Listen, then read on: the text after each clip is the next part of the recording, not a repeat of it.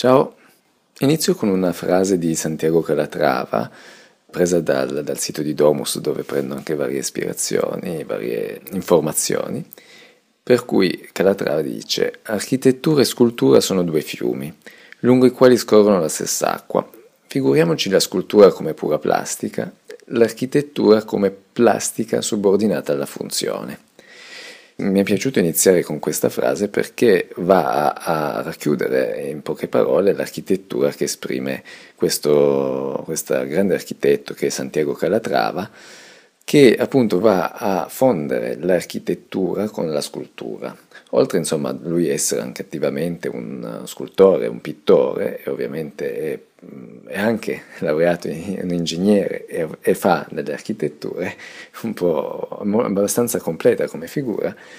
e, e sicuramente anche la, la, la, creatività di creare delle nuove forme ispirandosi appunto dalla plasticità, dalla, dalle forme molto creative, anche della natura, insomma adesso ci arriviamo tutti gli elementi che caratterizzano la sua architettura, ma ecco questa base artistica del disegno, della scultura si trasformano appunto attraverso poi inserendo delle funzioni l'architettura.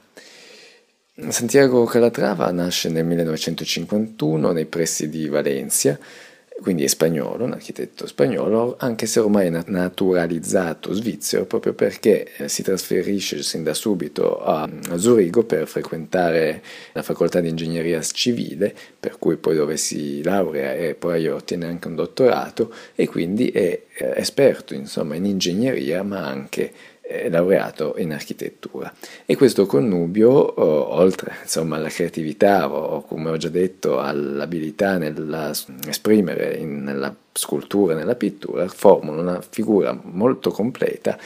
per cui eh, anche le sue architetture che esprime sono molto interessanti e altamente spettacolari. E mi viene un po' anche mm, l'esempio, mm, totalmente si discostano, ma è un po' l'approccio, come avevo già spiegato nel podcast che parlavo di Frank Gehry, questo approccio molto plastico, quindi legato alla, mm, al disegno che poi aggiungendo delle funzioni interne diventa ovviamente un'architettura. Poi gli approcci sono totalmente diversi, vengono fuori due architetture completamente diverse, però insomma il, il concetto è, è, è quello.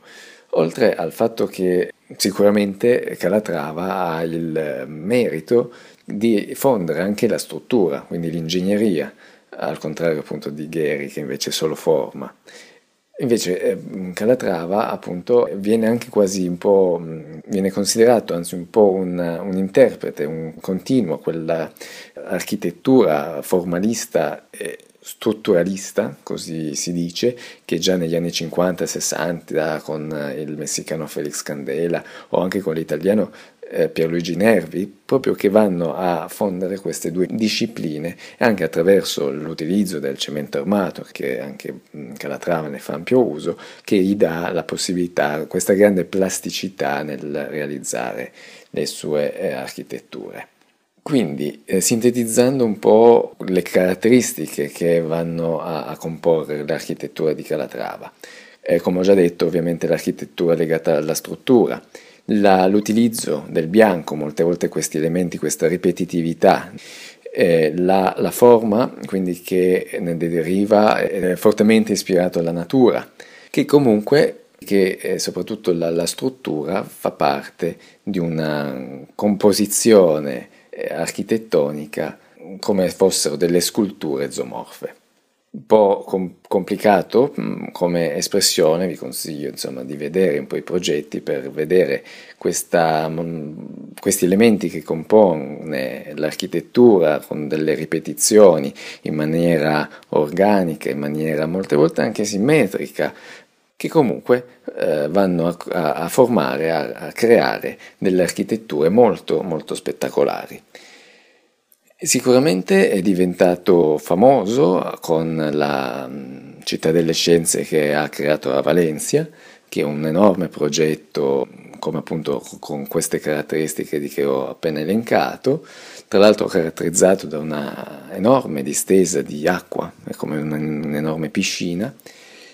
e anche se insomma poi so che compone grosse anche spese di manutenzione o tutta quest'acqua numerose infiltrazioni. E questa è un po' una caratteristica anche negativa dell'architettura di Calatrava che sono molto estreme e, molto, e molte volte hanno molte pecche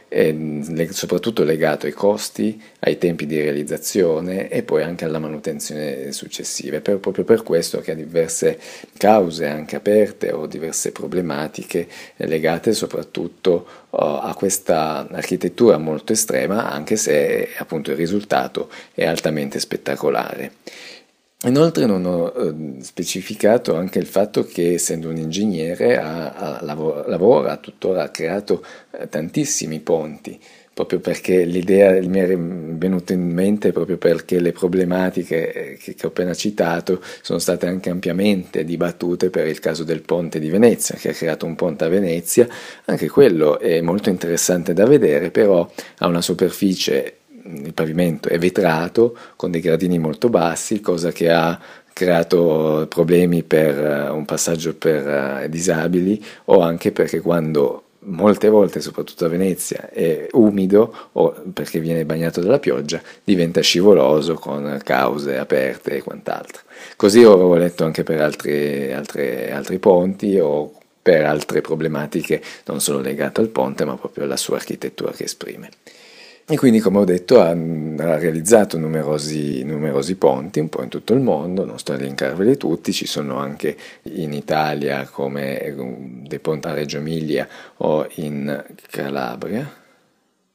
e inoltre anche a, insomma sono delle infrastrutture molto grandi quelle che realizza, in special modo ci sono molte ferrovie come quella molto famosa di, di Lione o la stazione all'orientale di Lisbona e anche in Italia la stazione dell'alta velocità di Reggio Emilia.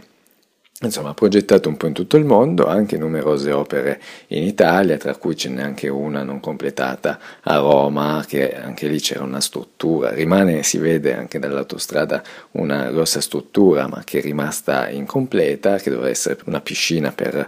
per i mondiali di Roma nel 2009, che comunque ancora resta lì un progetto non, non, concluso proprio anche per le problematiche che ho già detto, tempistiche, costi e, e complessità dell'opera. Però è anche vero che ci sono in tantissimi altri progetti, mi viene in mente per esempio World Trade Center, eh, che c'è una um, Transportation Hub a New York, che è molto interessante sempre appunto perché per l'architettura che esprime una enorme corte centrale dove appunto c'è un centro commerciale e poi una la metropolitana o comunque tantissimi altri progetti veramente sparsi in tutto il mondo e molto comunque molto molto interessanti e molto fotogenici anche se vogliamo. Sicuramente con, lasciando da parte tutte le problematiche che possono avere queste architetture l'espressività la, la parte creativa, artistica, è indubbiamente da tener conto, da sottolineare, proprio perché è diventato un importante archistar dei giorni nostri, creando delle architetture molto interessanti e altamente spettacolari. Ciao, alla prossima!